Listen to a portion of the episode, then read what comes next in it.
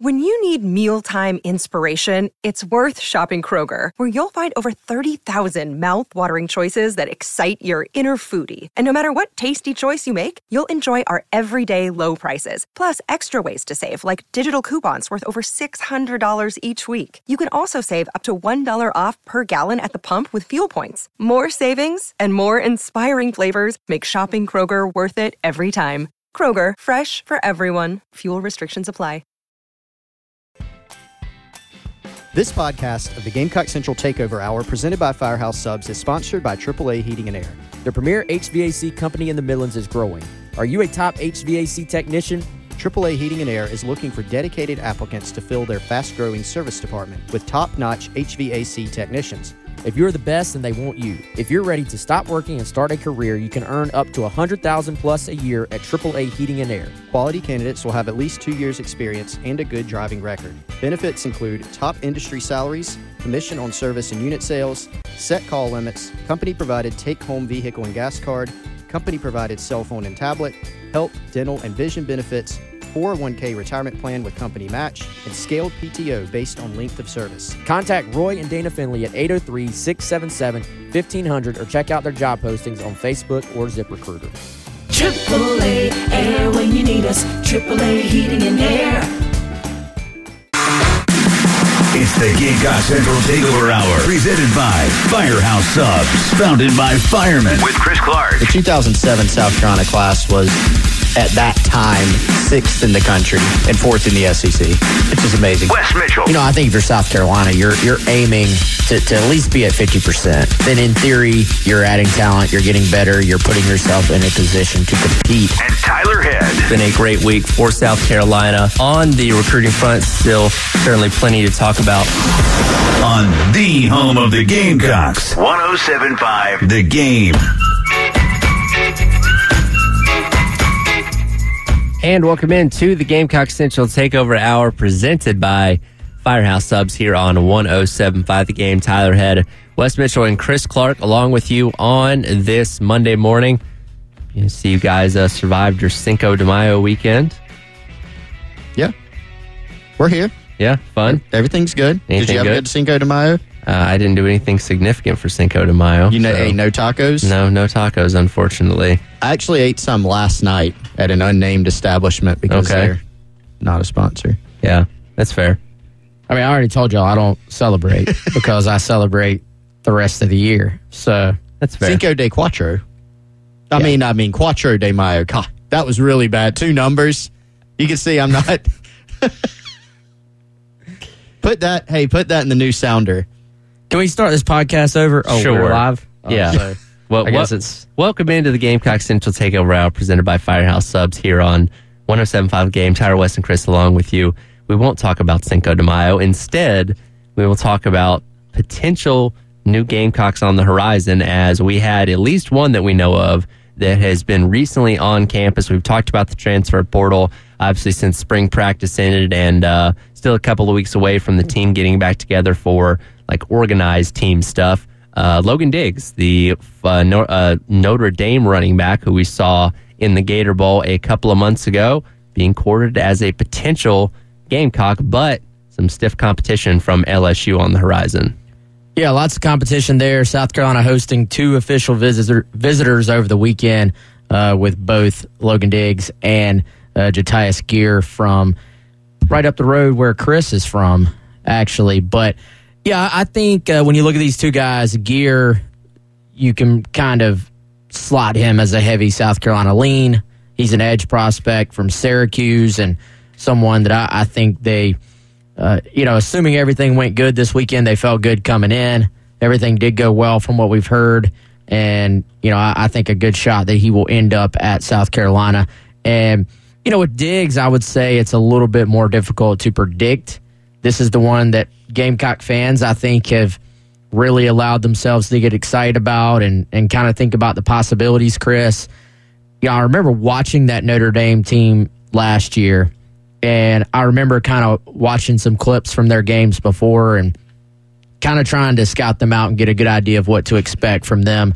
And just thinking, man, they got three stud running backs that are almost similar in size and skill set and ability, and they all kind of play. And if you're not paying attention to the numbers, you you know, if you're not super familiar with Notre Dame, you maybe don't even know which one's in the backfield just from watching them run or just kind of eye tests. So, uh, you know, I I think it's kind of rare, especially then this transfer portal, for you to be able to go out and, and possibly get a guy like Diggs.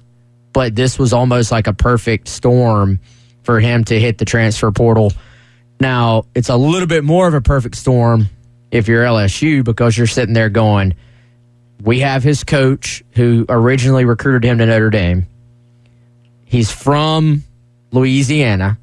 So if he wants to return home, then there's a lot of sort of signs that would point towards LSU.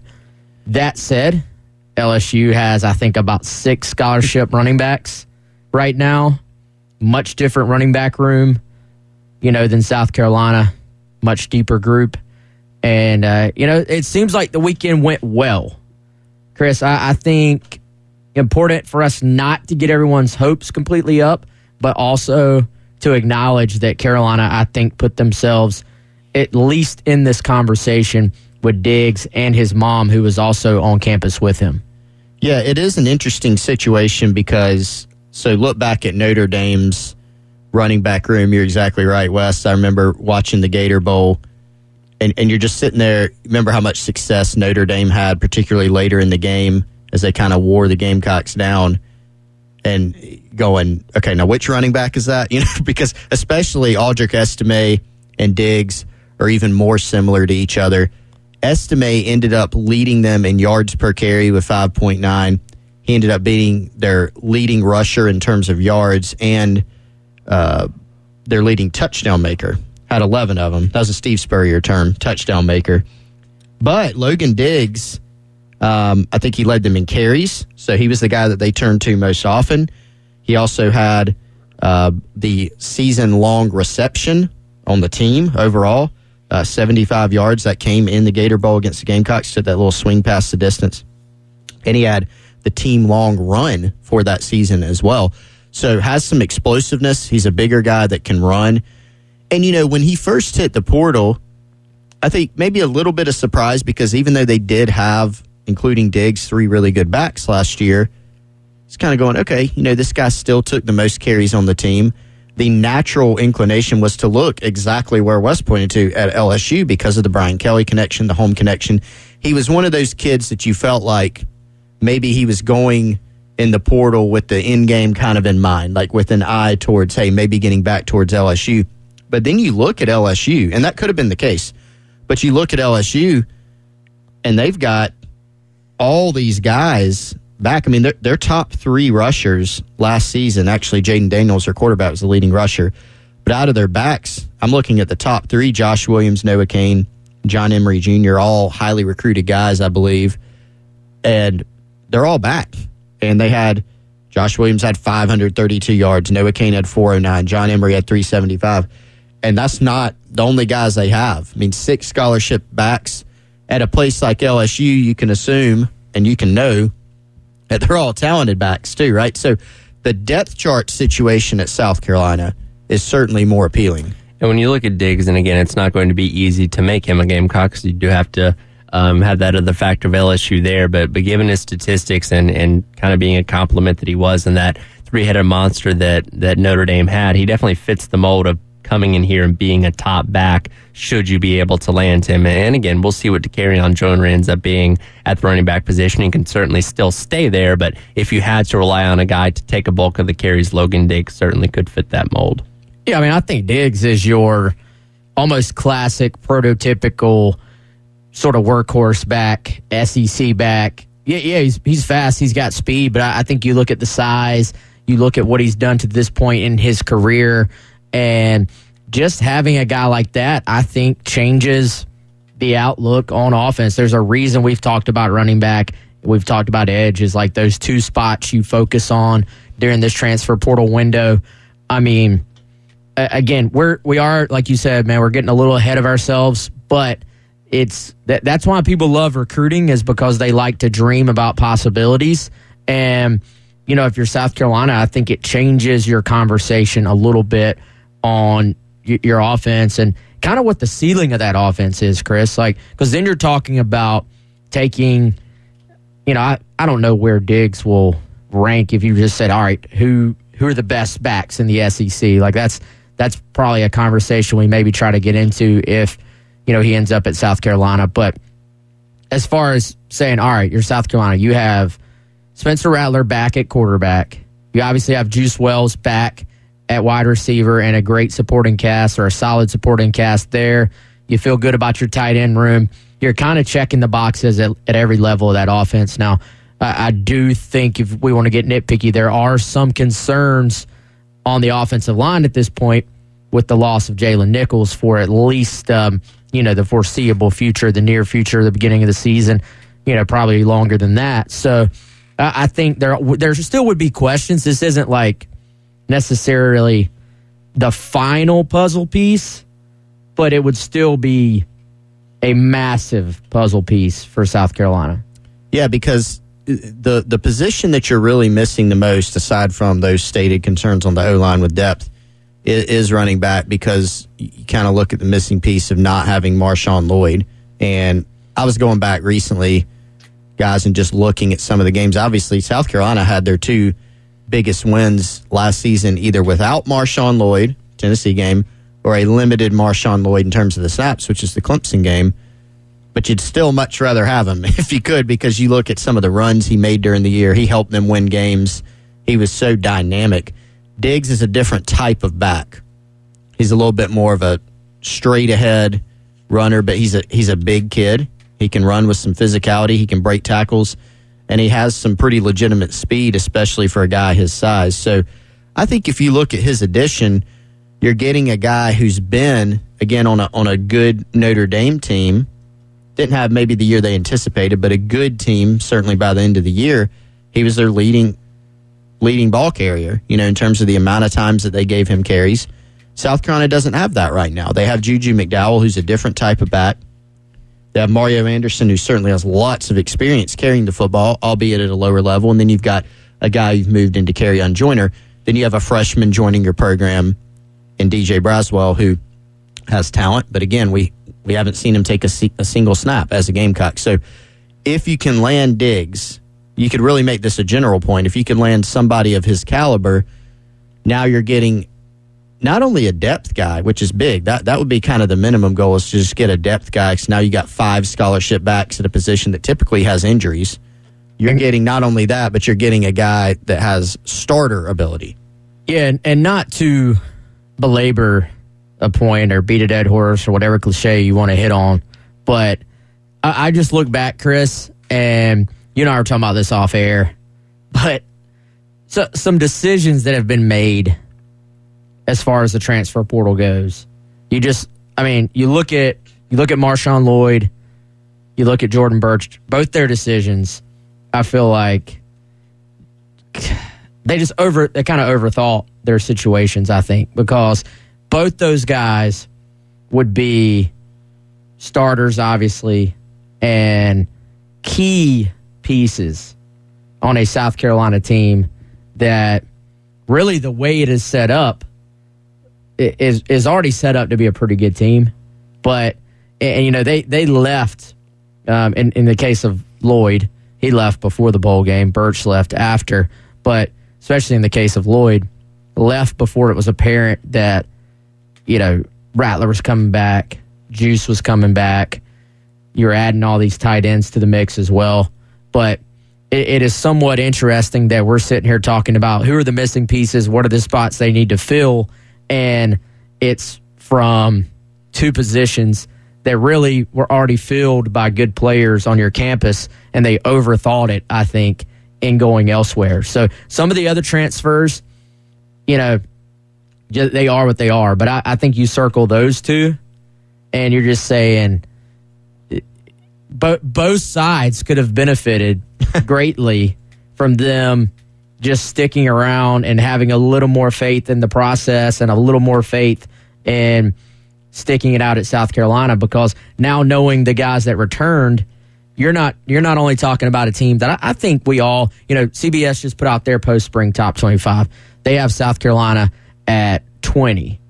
ESPN didn't have South Carolina in their post spring top 25. They call their theirs power rankings. Their power rankings. They didn't have South Carolina. So, you know, there's some differing opinions out there. But I think if you had those two guys in the mix, this would be probably a consensus top 20 team Yeah. going into next year. Well, and and it's going to be super interesting. I don't know if we have an answer to this yet. Will Marshawn Lloyd start at Southern Cal? What if he doesn't? Because sometimes you hear there are different reasons that guys transfer. His was primarily just a playing time slash usage in the offense transfer. And maybe there was a loss of faith in the next guy being brought in, how that would change. That's possible, you know. Um, but just in terms of just the raw snap numbers, you know, it's not like Southern Cal's cupboard was totally bare. It's not like they're elite. Um, but when you look at what they, I mean, they have Austin Jones, who's a senior, originally transferred from Stanford. They have Raleek Brown. They have prominent roles in the Southern Cal offense at the end of last season. And so Marshawn's good enough where he could maybe beat everybody out. You know, but but what if he doesn't? Or what if Lincoln Riley decides he likes another guy better and now you've left?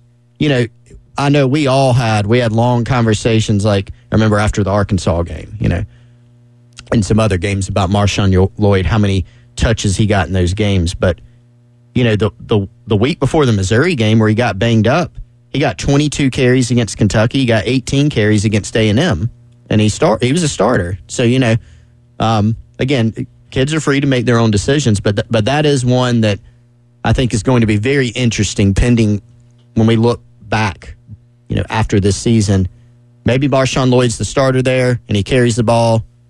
600 times, you know, as a Heisman front runner. Who knows? Yeah, if he, if he blows it up, I'm Then he dead made wrong. it great. Yeah, then yeah, it was we'll the right. come on here and say it. Yeah, know? then it was the right decision for him. But right now, I think you look at that. I don't know that it was the right decision for Marshawn Lloyd or and it was or South Carolina. Yeah. Like, you look at it from both sides. Um, there, are, like I said, there are other transfers where you look at it, and, and even some other high profile guys. You look at it and you say, you know, pro- probably best for all sides there. But as those are the two I circle, Chris, where I'm just like, you know what, there was some overthinking going. We'll continue to talk recruiting, both out of the transfer portal and from the high school ranks on the other side. You're listening to the Gamecock Central Takeover Hour presented by Firehouse Subs, 1075 The Game. Takeover Hour. 1075 The Game. All right, going to take a minute here to tell you about our friend Amy Masincupp at State Farm. If you're a parent out there like me, you know that you do absolutely anything for your kids, and that is why it is so important to protect them with- life insurance from State Farm. State Farm agent Amy Masincupp will help make it easy and affordable to help you protect your family no matter what the future holds. Because for the people you do anything for, life insurance could mean everything. Call State Farm agent Amy Masincupp in the Midlands today or visit her website. That's amymasincupp.com. Amy Masincupp, M A S I N C U P P dot com. She's a South Carolina native and a local agent. She has actually helped me and my family as well. She can get you a personalized quote to meet your needs and help you save, whether it's life insurance or some other insurance pro- uh, product like auto or home. Again, amymasincupp.com or give her a call today, 803 772 5554. Let her help your family just like she helped mine. Again, that's State Farm agent Amy Masincupp at 803 772 5554 or amymasincupp.com. Like a good neighbor, State Farm is there. More recruiting talk on the other side. Gamecock Central Takeover Hour presented by Firehouse Subs, 1075 The Game. Here, used car warranty. Shop with complete confidence knowing Herndon Chevrolet has got you covered. Stop by or shop online today and see why Herndon Chevrolet makes you smile. It's the Gamecock Central Takeover Hour. Presented by Firehouse Subs. Founded by firemen with Chris Clark, Wes Mitchell, and Tyler Head on your home of the Gamecocks. 1075 The Game. And welcome back into the Gamecock Central Takeover Hour presented by Firehouse Subs here on 1075 The Game. Tyler West and Chris along with you on this Monday morning. Talked a little bit about the transfer portal there in the first segment, and uh, obviously we'll continue to keep our eyes on that. But always keeping an eye on regular recruiting as well from uh, the high school ranks. And I know Wes was uh, wrote about this a little bit last week. Uh, Jonathan Paylor, who's obviously a highly sought after uh, wide receiver, uh, you know, prospect, continues to keep South Carolina at the top of his list for potential schools to uh, come to. And we continue to see how the 2024 class will continue to grow. Yeah, Paylor, a guy, Chris, that I think we've talked about quite a bit he really kind of I started hearing this name. I think it was last summer, maybe that hey, th- you know, this guy might be the top priority right up there with Mazeo Bennett, but you didn't know if sort of you would have that mutual interest. If it's always about, especially early on, can you get that traction with guys? And Chris, you and I always talk about kind of the the process of a recruitment. Do you get a guy in, kind of that that junior year, maybe for a junior day or a summer visit? Then do you get them in for that that game experience, and then you kind of go through the process from there? Paylor, interestingly enough, hasn't really done the whole visit South Carolina 15 times thing like we see some, you know, from some in-state guys. And so he didn't make it to campus like during that spring practice or spring game window.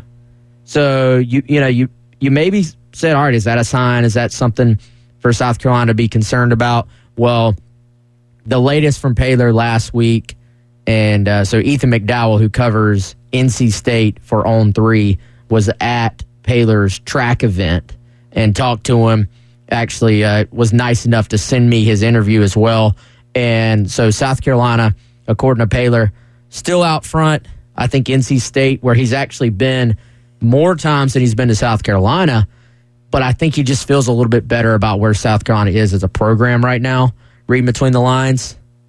You know, I think those are kind of the two to watch there. He's got a couple of other official visits, going to go to Clemson. But the, the short of it is that South Carolina heading into these official visits is still in the best shape. And one of the rare kids these days, Chris, that actually tells you who's on top and name names an actual leader. We we really don't see that near as much anymore. I feel like an absolute rarity. And speaking of rarities, Wes Jonathan Paylor, being from North Carolina, would actually be. This sounds weird. A rare recruiting get for South Carolina out of the state of North Carolina. I was going back and looking some of the data from the past few classes, and there's a there's reasoning behind all this. I think you can kind of point to some different things. Shane Beamer's first class, quote unquote, was the 2021 class, which I don't really count as a class. Part of it was inherited recruits. It's during COVID. First year, he had a couple weeks to put the class together, basically. One prospect from North Carolina signed out of high school, and that was Nick Barrett in that 2021 class. Somebody fact check me if that's not correct, but I just looked it up again. And yeah, that, that's it. So all the recruiting activity has been transfer portal, South Carolina, Georgia, Florida, etc., DMV area. But a lot of Gamecock fans, Wes, members on GamecockCentral.com have pointed to this, kind of asked, you know, why has there not been more success in, in, in the state of North Carolina? And I think you can point to a lot of things, but I do think we've seen an uptick in the amount of kids from that state, whether it's Charlotte in 2024, 2025, and beyond – or just some of the areas of North, other areas of North Carolina, like the one Paylor is from, I think they're getting more traction in that state. So, uh, you know, you look back at some of South Carolina's had some really, really good talent from the state of North Carolina. Uh, heck, the t- 2007 class, Melvin Ingram, uh, Travian Robertson, who's now on staff, Chris Culliver, who was a five star in that mm-hmm. class. They got a bunch of guys from there. So, Paylor's at a at a need position at receiver good prospect and also from the state of North Carolina. So it'd be an interesting acquisition if they can make it happen. I think you look at the blueprint of building a class and sort of how a class is constructed. And we've always said you want to build around the state of South Carolina. Like you want that to be the nucleus of your recruiting, but you can't just take 25 guys from the state. I don't think most people no. don't think. You know, on paper, you certainly can't. and compete in the SEC, you have to be able to expand out into your greater recruiting footprint. And we saw South Carolina during the Spurrier era. That meant branching out into North Carolina.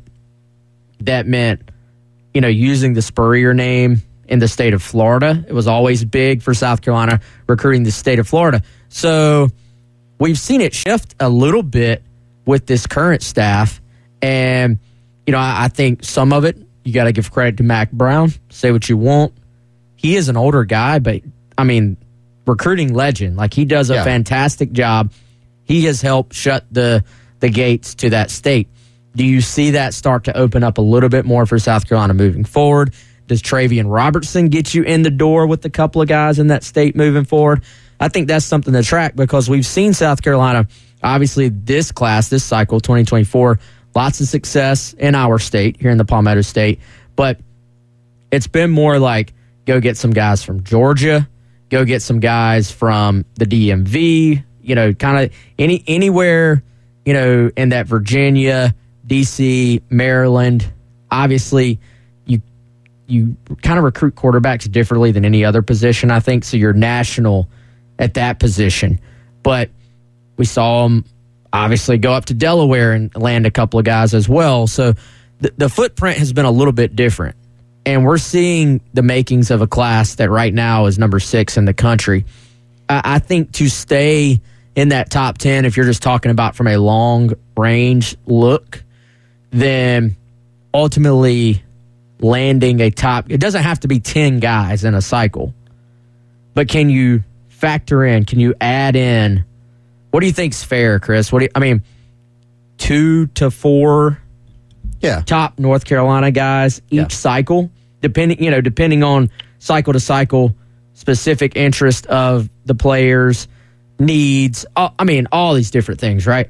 But if you could get, I mean, shoot one to three Yeah. top North Carolina guys per cycle, then that's another couple of guys potentially to add into that rankings formula.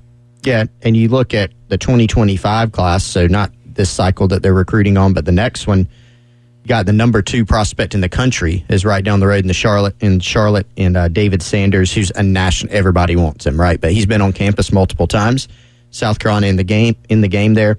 Somebody right outside the top 25 nationally, number 26 from Monroe, North Carolina, Jordan Young, who uh, on three industry ranking has as the number one athlete in the country uh, number two in the state of North Carolina, of course, right behind Sanders and South Carolina in the game with him, too. So there's some intriguing options, not only in this class, but in the next one, too. You mentioned North Carolina. That's obviously who South Carolina will start off the 2023 season with up there in Charlotte. Uh, yesterday, we had another set of projections come out for South Carolina's win total in 2023, and uh, it's probably not one that are going to make a lot of fans happy. We'll talk about that on the other side. You're listening to the Gamecock Central Takeover Hour presented by Firehouse Subs here on 1075 The Game. It's the Gamecock Central Takeover Hour. 1075, the game. It is Monday, and y'all know what that means. It is Meatball Monday. Chris is doing a dance in the studio. Luckily, these video cameras are not rolling yet, but Meatball Monday means you can get a $7.99 medium meatball sub from our friends at Firehouse Subs, firehouseSubs.com. Go on there, hit that rapid rescue, order online, or you can just get the app, save all your information on there, make it very, very simple. There's a sub of the day every single day of the week at Firehouse Subs. That's a seven ninety nine medium, a five ninety nine small. Again, today is Meatball Monday. That doesn't you don't have to get the meatball if you don't want it. Obviously, you got a bunch of other options. Tuesday, turkey bacon ranch. That's Tyler's favorite. That's Juice Wells's favorite. You can get that today if you want. Mix it up. But again, Meatball Monday today. One of my favorite subs of the day. Add pepperoni, seven ninety nine. Appreciate Firehouse Subs for being our sponsor. All right, on the other side, we'll find out how many wins DraftKings thinks South Carolina is going to have in 2023. We'll talk about it next on Gamecock Central Takeover Hour on 1075 The Game. It's the Gamecock Central Takeover Hour. Presented by Firehouse Subs. Founded by firemen with Chris Clark, Wes Mitchell, and Tyler Head on your home of the Gamecocks. 1075, the game. This should be played at high volume, preferably in a residential area. And welcome back into the Gamecock Central Takeover Hour presented by Firehouse Subs here on 1075 The Game. Tyler Head, Wes Mitchell, Chris Clark along with you on this Monday morning.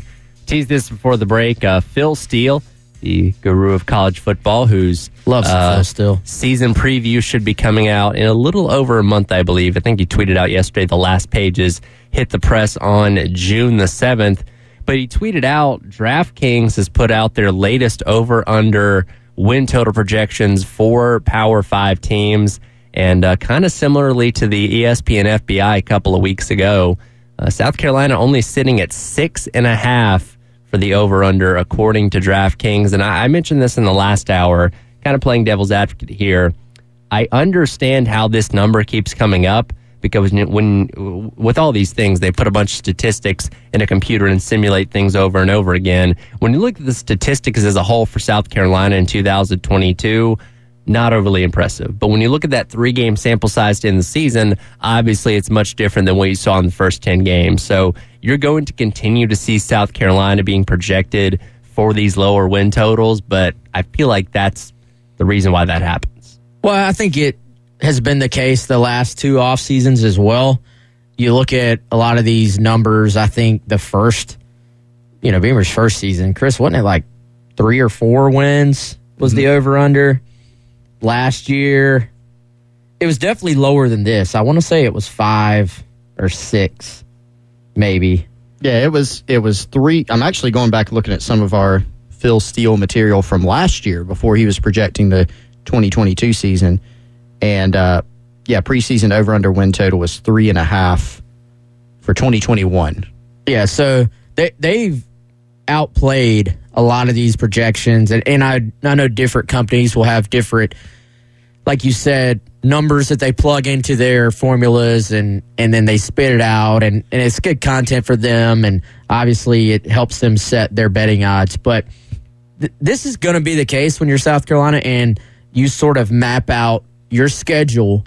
And then this year you have North Carolina on there as well. So that's another team that is going to be, at least by the statistics, probably by a computer, pretty evenly matched with South Carolina. So if you play that out a million times or whatever it is, it, it might be kind of 50 50. Some of those win totals are going to South Carolina, some of those win totals are going to North Carolina. So I I think pretty easy to see why this is the case.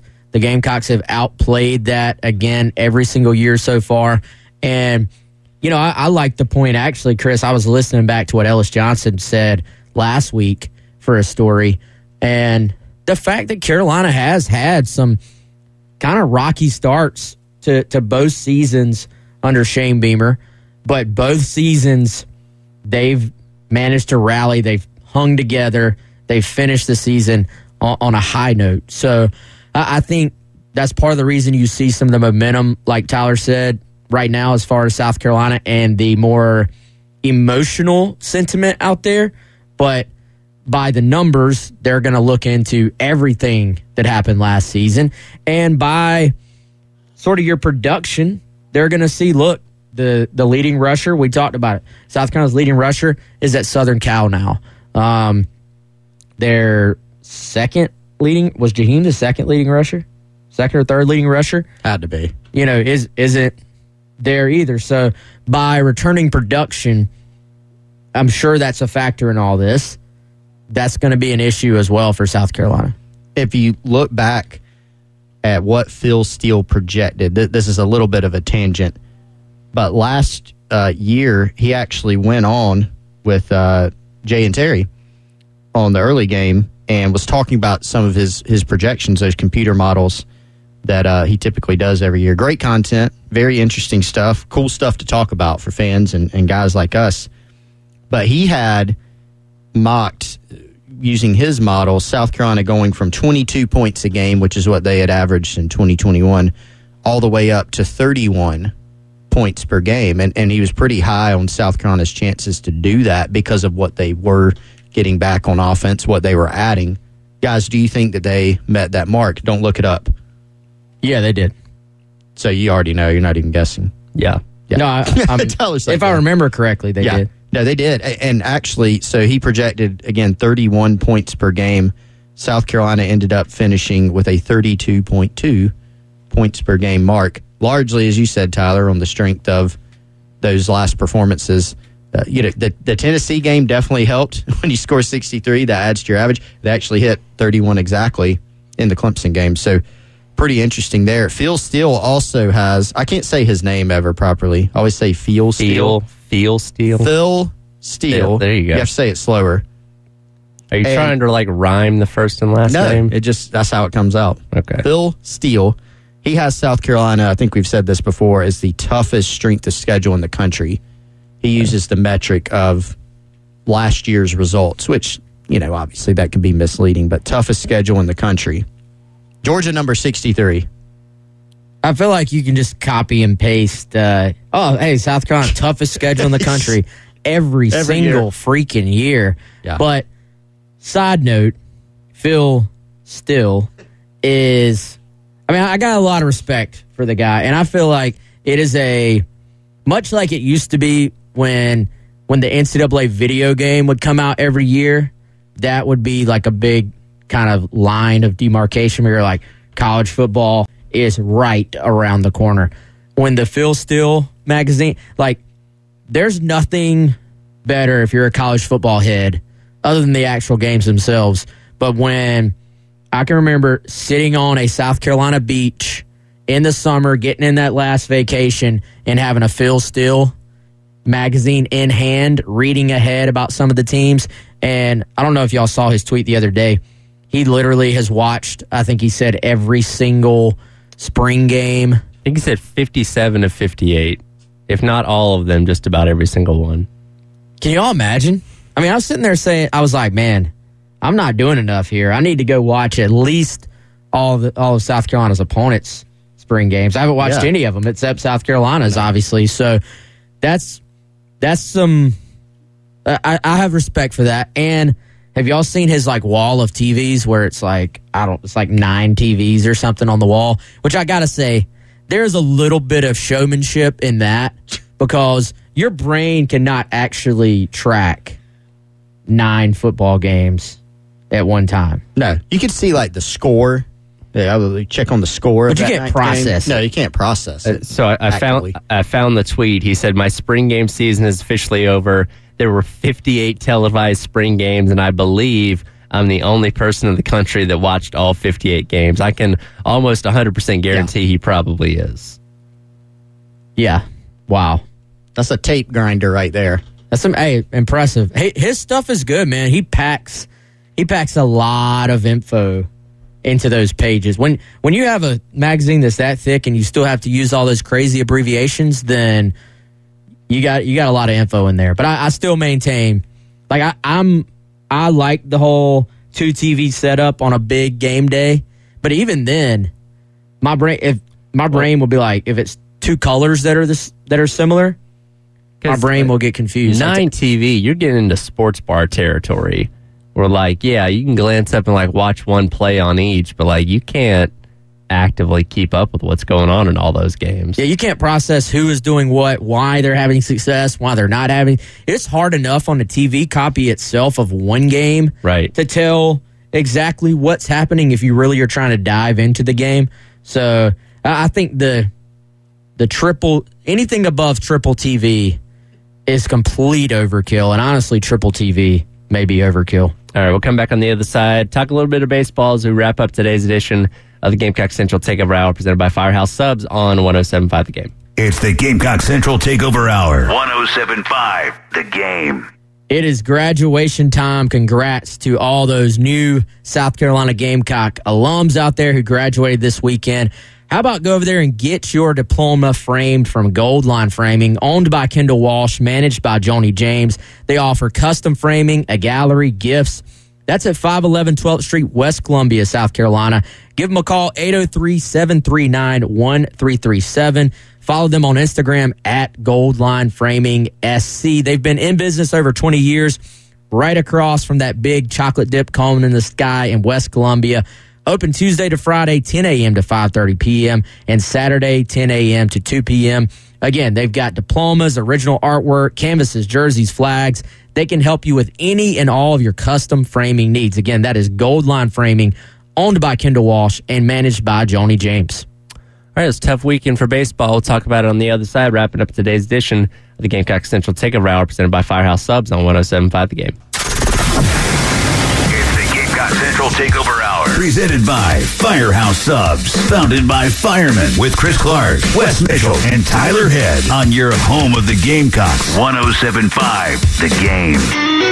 There's a high drive towards left field. Did he get enough of it? It is in the wild. No, it's over the Wildcats bullpen. Oh my goodness. Oppo power from Gavin Casas. And just like that, this game is tied. Two out lightning from Carolina.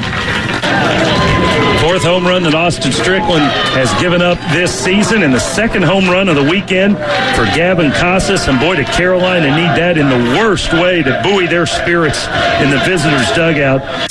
Derek Scott and Tommy Moody on the call on the Gamecocks Radio Network. Welcome back into the Gamecock Central Takeover Hour, presented by Firehouse Subs here on 107.5 The Game. That was Gavin Casas hitting the 100th home run of the season for the Gamecocks. Unfortunately, that was one of the few highlights of the weekends for the baseball team as they end up getting swept by the Kentucky Wildcats uh, out there in Lexington and now uh, kind of limping here as we near the end of the regular season and the injuries continue to mount up as uh, they lost Eli Jerzembeck in yesterday's game. Uh, don't know any update on the injury yet, but uh, after what we saw and what we heard, it certainly did not look good for the Gamecocks. You just add on another injury, and, and obviously, anytime a pitcher comes out like that, you kind of are concerned for the worst. We won't speculate, but never a good sign there.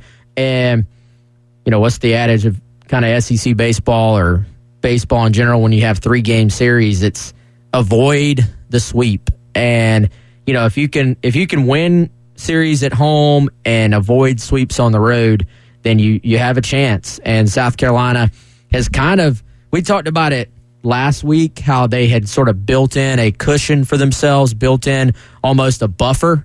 Well, you know, they kind of have just eaten away at that buffer and to get swept by Kentucky really really tough and it, it's been for multiple reasons. Obviously, the injuries have played a major part in it. And I, I saw some people saying basically, well, hey, the injuries did not kind of the injuries do not affect your starting pitching, right? And I would say if we want to try to have a nuanced conversation, yes and no, because yes, the starting pitching has got to be much better, and the ERA this weekend for the starters was just you know atrocious to say it for what it is.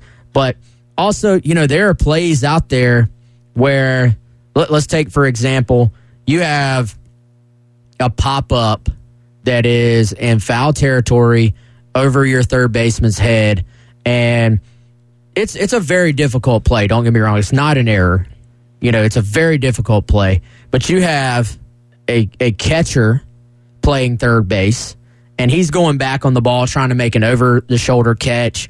Your shortstop based on probably positioning is not able to get over there that's normally shortstop's ball but you have what was your backup shortstop at the start of the year playing shortstop well, point being, the ball drops, right?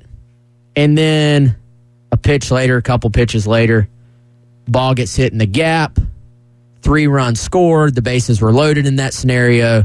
And so that's three earned runs tacked on to your starters, uh, you know, line there. So pitching has got to be better, but also I, I think you are seeing, that, to me, this whole thing of well, you know, the injuries aren't affecting anything on the field. I've heard some people say it's been the pitching, not the fact that you had people out. Um, I'm not trying to make an excuse, but it does factor into multiple ways as far as how a game plays out. Maybe, maybe if you have everybody in the lineup, you score a couple early, change the entire dynamic of how a game and series goes. So they got to, they've got to turn some things around with their starting pitching, but also they clearly have got to start getting these guys back who have been out. And I think I I don't care who you play at third base. I think you I think you need Messina, your captain, catching. Yeah. Because that affects your pitching as well, having a guy back there who is used to managing your pitchers.